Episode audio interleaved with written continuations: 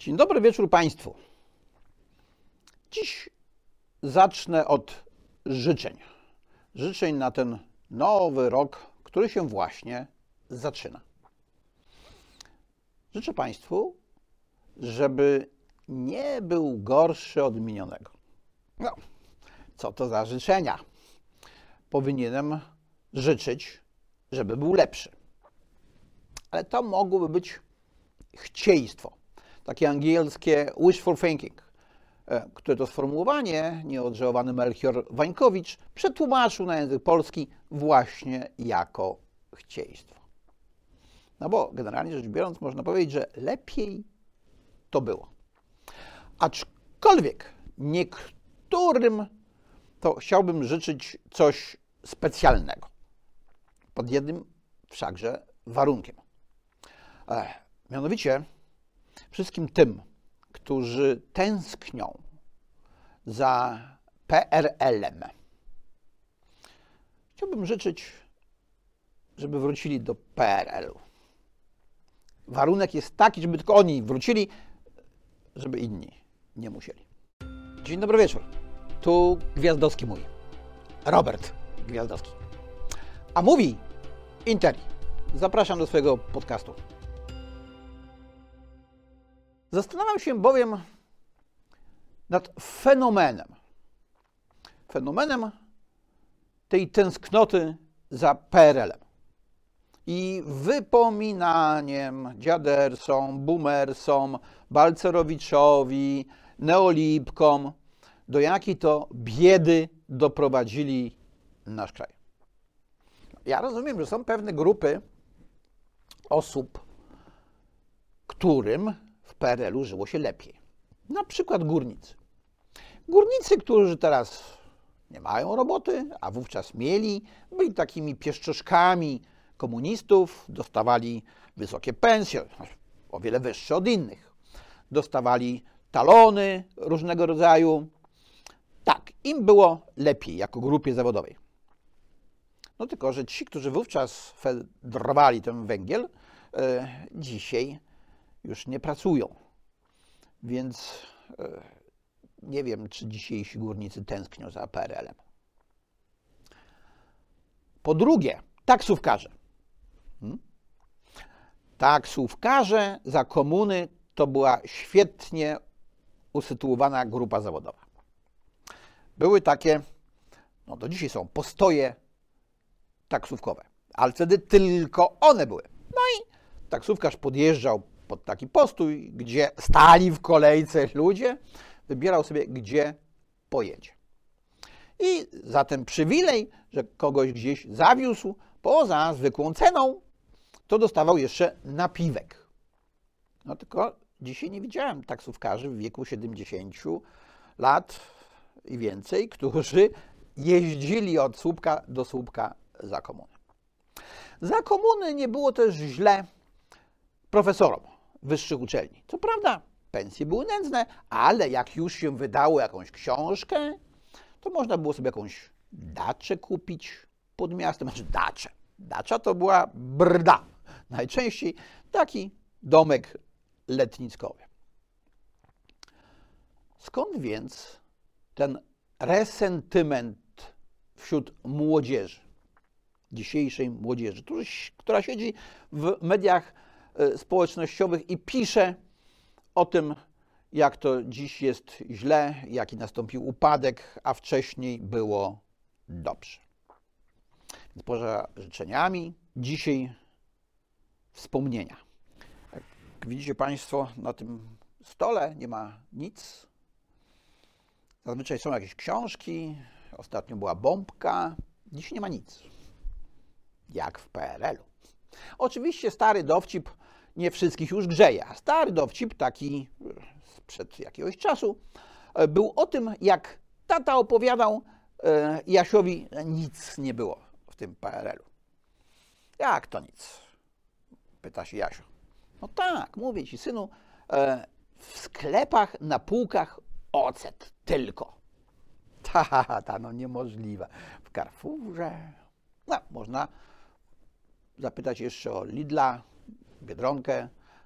E, nie wiem, jak długo to będzie aktualne, bo przed świętami wyszły na jaw maile. Maile, w których rządzący zastanawiają się, czy czasami ten polski, narodowy, patriotyczny holding spożywczy nie powinien kupić na przykład Biedronki. No na szczęście nie wyrobili się przed świętami, więc można jeszcze było zakupy porobić. Nie wiadomo, jak będzie dalej, bo taka Biedronka to są kapitaliści. Lidl czy Carrefour tak samo. Więc jak ktoś im wysypie furmankę pieniędzy, to dlaczego mieliby nie sprzedać z dużym zyskiem czegoś, za co płaci im się ponad miarę? Tylko włącznie do tego, że rząd ma te pieniądze, które może wyczarować. Bo rząd ma o wiele większą zdolność zadłużania się na rynkach finansowych, żeby kupić sobie jakąś sieć spożywczą, e, niż jakiś konkurent e, prowadzący inną sieć spożywczą. Tak to już niestety jest. No więc życzę niektórym powrotu do P R L-u. Będą mieli wtedy pensję. Taką mniej więcej dwadzieścia dolarów miesięcznie.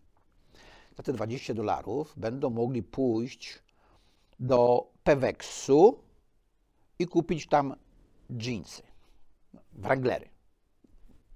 Jedną parę za te dwadzieścia dolarów.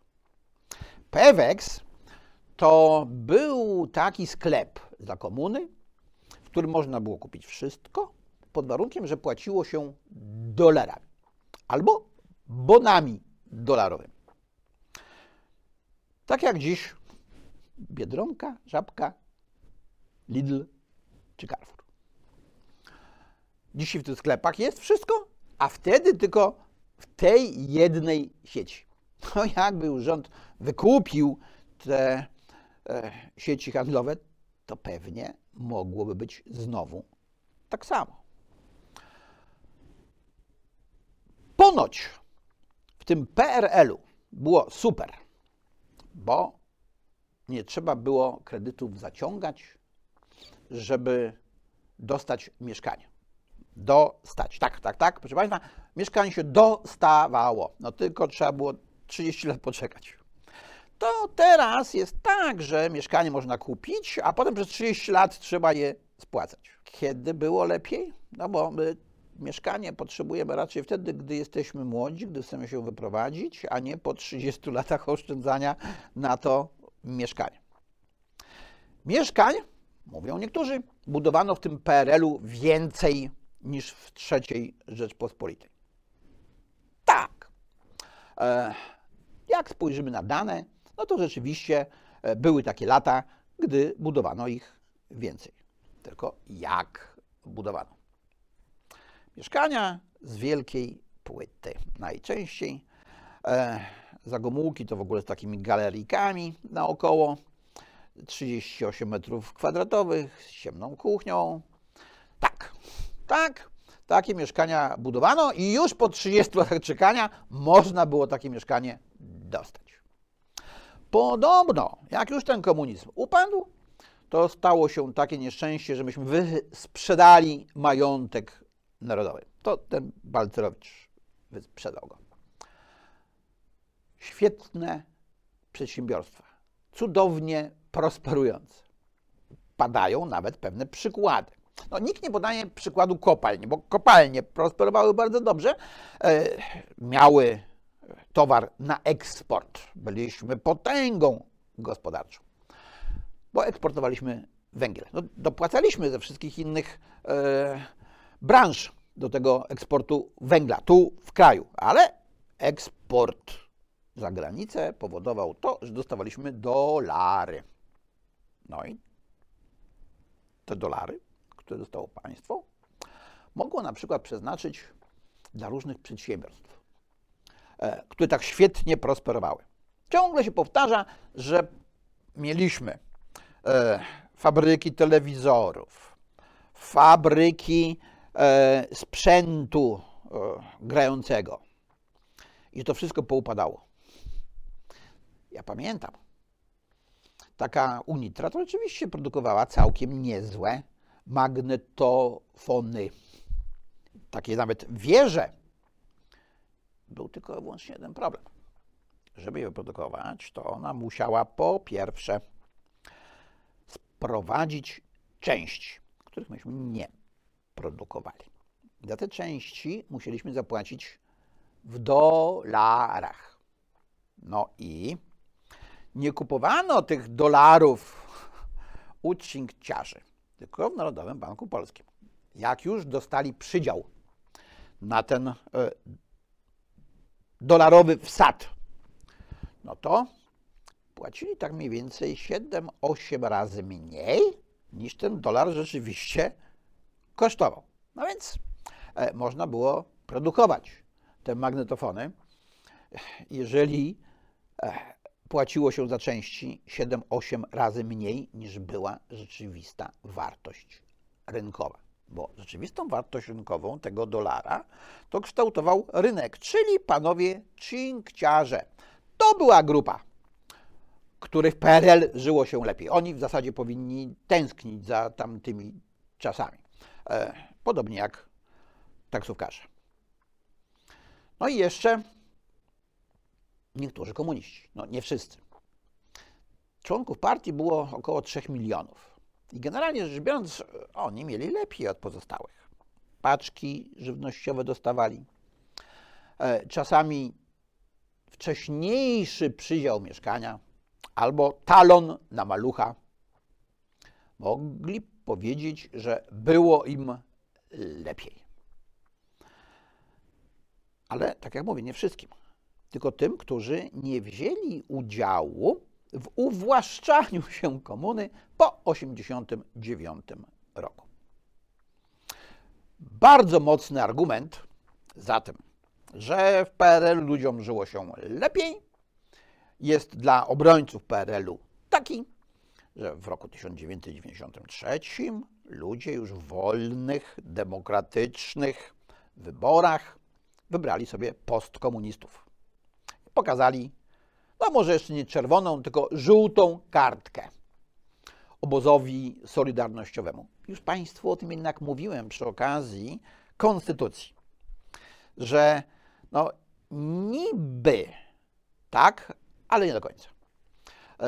No bo rzeczywiście obóz solidarnościowy przegrał te wybory, ale nie z takim kretesem, jakby wynikało z podziału miejsc w parlamencie, bo opowiadałem Państwu, jak to było z ordynacją wyborczą.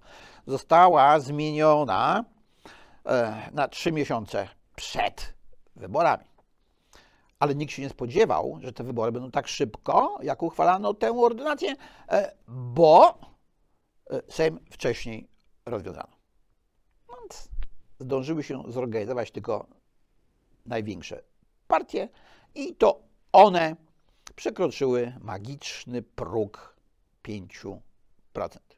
Ponad trzydzieści procent tych, którzy głosowali, ja nie mówię o tych, którzy nie głosowali, w ogóle nie miało swoich przedstawicieli w Sejmie, więc to raczej była dysproporcja. Dlatego to nie była czerwona kartka pokazana społeczeństw, przez społeczeństwo e, temu obozowi postsolidarnościowemu, tylko taka żółta. To nie było tak, że ludzie głosowali, bo za komuny im się żyło lepiej. Ludzie zagłosowali tak, jak zagłosowali, no bo nie spełniono obietnic. Nie było tak, jak oni oczekiwali, że być może.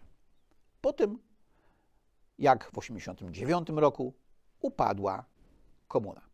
Ale ona nie tak do końca upadła, więc pewne resentymenty są w pewnym stopniu uzasadnione. No ale w roku osiemdziesiątym dziewiątym cena dolara u księgciarzy to w pewnym momencie przebiła czternaście tysięcy złotych. Potem spadła do siedmiu i pół, a od pierwszego stycznia roku dziewięćdziesiątego Balcerowicz ustalił sztywny kurs tego dolara na dziewięć i pół tysiąca. Jakbyśmy tego nie zrobili i byśmy nadal mogli różnym fabrykom, które produkowały różne rzeczy z części zakupionych za granicą, dawać te dolary po cenie siedmiokrotnie niższej, no to one by dalej sobie prosperowały przez jakiś czas. Problem polegał na tym, że my już nie mieliśmy możliwości rozdawania tych dolarów po innej, tańszej cenie, czyli nie rynkowej, tylko dumpingowej. Ten kurs dziewięć i pół tysiąca za jednego dolara w styczniu dziewięćdziesiątego roku pewnie był trochę za wysoki. No ale po pół roku on już się zrobił nie za wysoki, bo w dalszym ciągu galopowała inflacja. Błędów to my w tamtym czasie popełniliśmy rzeczywiście bez liku. E, tylko to wcale nie oznacza, że w P R L-u było lepiej. W P R L-u, proszę Państwa, było gorzej. W P R L-u było znacznie gorzej. Więc nie ukrywam, że to dzisiaj mówię, mówię dlatego, że trochę mnie wkurzają ci młodzieńcy i nie wiem, jakiego feminatywu tutaj użyć, żeby to był feminatyw, dobra, młodzież, powiem ogólnie, która za tym P R L-em tęskni i wyzywa od dziadersów i boomersów tym, którzy mówią nie, to dziś jest lepiej, pod każdym względem, pod każdym względem, nawet pod względem tych mieszkań, na które trzeba wziąć kredyt, żeby je kupić. System bankowy został u nas dostosowany, o czym już dwu czy trzykrotnie nawet mówiłem, do tych wymogów światowych, które zostały wytworzone na początku dwudziestego wieku. To jest zły system. Ja się z tym zgadzam, ale on istnieje nie tylko w trzeciej Rzeczpospolitej Polskiej, ale on istnieje prawie na całym świecie. System bankowy, który doprowadził do tego, że to banki są uprzywilejowane w stosunku do wszystkich innych producentów i konsumentów. I tego nie da się zmienić. Nie da się zmienić tego w taki sposób, żeby ludzie mogli, jak za P R L-u, dostać mieszkanie, nie czekając na nie trzydzieści lat. Dlatego pojawił się dziś wśród zwolenników P R L-u taki koncept, że przecież my nie musimy mieć nic na własność. My możemy tylko z tego korzystać. To się dzieje. Kupiłem na własność nowego laptopa. Zwlekałem z tym zakupem jak mogłem, no bo ten poprzedni lepszy. Miał na przykład lepsze oprogramowanie, ale tamto oprogramowanie to ja kupiłem jako produkt do tego yy, komputera i byłem jego właścicielem. Teraz już nie jestem. Teraz mam abonament. Ten abonament polega na tym, że oni mi co chwila coś tam zmieniają, ja co chwila się muszę na nowo uczyć tych różnego rodzaju ustawień i oni mogą zrobić pstryk i nie będę mógł korzystać z czegoś, czego nie jestem właścicielem. Podobnie jest ze wszystkimi innymi rzeczami. Już nawet telefony możecie wypożyczać. No ale w sumie, po co wam jest telefon, jak nie jesteście właścicielem oprogramowania, tylko macie na to licencję? Z samochodami robi się podobnie. Ja już nie mówię o car sharingu, czyli firmie, która nabywa samochody i je wypożycza na godziny, na dni. Ja mówię o fabrykach samochodów, o producentach samochodów, którzy też oferują najem takiego samochodu na jakiś czas. Na początku hitem był najem długookresowy. On miał swoje uzasadnienie podatkowe w naszym głupim systemie podatkowym, więc zaczął być coraz bardziej popularny. No ale jak ceny tych samochodów nowych wystrzeliły w górę, to pojawiły się nowe opcje i pojawił się najem krótkookresowy. Możecie wynająć sobie samochód na dwanaście miesięcy. No ale te nowe samochody są już tak nowoczesne, że też można je zdalnie unieruchomić. Jak nie jesteście właścicielami, tak jak nie byliście właścicielami w P R L u, to wasza wolność działania, robienia różnych rzeczy jest zdecydowanie ograniczona. Mówiłem już kiedyś o tym, że John Locke, twórca nowożytnego liberalizmu, tak bardzo cenił własność, że nawet wolność jednostki określał jako własność osoby ludzkiej. Jesteśmy właścicielami samych siebie, co oznacza, że możemy robić, co chcemy. Oczywiście jest taki sam zakres wolności i własności każdego drugiego człowieka.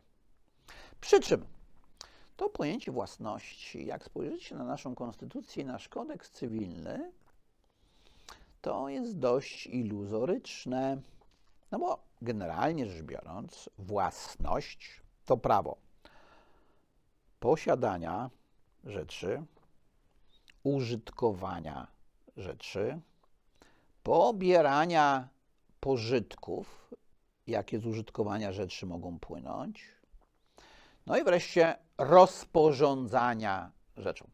Przy czym my się możemy wyzbyć posiadania. My możemy nie użytkować tej rzeczy, skoro wyzbyliśmy się posiadania. My możemy zrezygnować z pobierania pożytków. Możemy przecież dać coś komuś do używania, nie oczekując niczego w zamian. Natomiast konstytutywne dla własności jest prawo rozporządzania rzeczą. Ale to prawo jest bardzo ograniczone. Konstytucja co prawda mówi, że Rzeczpospolita Polska gwarantuje własność. To znaczy, że gdyby Rzeczpospolita Polska nie gwarantowała tej własności, to by jej nie było. Jakbym tak, no, złowił rybę, to zły przykład, bo ryby należą do Rzeczpospolitej Polskiej, chyba że mam swój własny staw. Ale gdybym coś wytworzył, to jestem tego właścicielem. Jak ktoś próbuje mi to zabrać, to mogę dać mu po łapach. Tymczasem ci różni młodzi ludzie, którzy tęsknią za P R L em, piszą w tych mediach społecznościowych, że ta własność to grabież i wyzysk. Jak coś zrobiliście, to wyzyskujecie kogoś innego. I w zasadzie nie wiadomo, czy jesteście właścicielem tego czegoś, może nie powinniście być. Za P R L u, proszę Państwa, odróżniano własność środków produkcji i środków konsumpcji. Nie można było być właścicielem środka konsumpcji. Znaczy można było zjeść na przykład kartofla, któremu, którego posadziło się w doniczce. Już nie wiadomo, czy na polu, bo proszę Państwa, pole nie było własnością ludzi. No, generalnie rzecz biorąc, to była własność państwa, żeby nie było wyzyskiwaczy. No i na tych polach mało rosło, generalnie rzecz biorąc. Był nawet taki dowcip, to, co prawda nie o Polsce, tylko o Związku Socjalistycznych Republik Radzieckich, do którego należała Ukraina, ze swoimi wspaniałymi czarnoziemami. Czy to prawda, że w Związku Radzieckim pszenica rośnie jak słupy telegraficzne? Tak, to prawda, a czasami nawet rzadziej. No ale jak robiono takie eksperymenty, że na tych połaciach rozsiewano e, tę pszenicę z samolotów, i nikt nie był zainteresowany tym, żeby to było efektywne, bo nie był właścicielem, no to niestety funkcjonowało to tak, jak funkcjonowało. Nie da się więc udowodnić w żaden sposób, że w P R L-u było dobrze, a w trzeciej R P to jest dużo gorzej.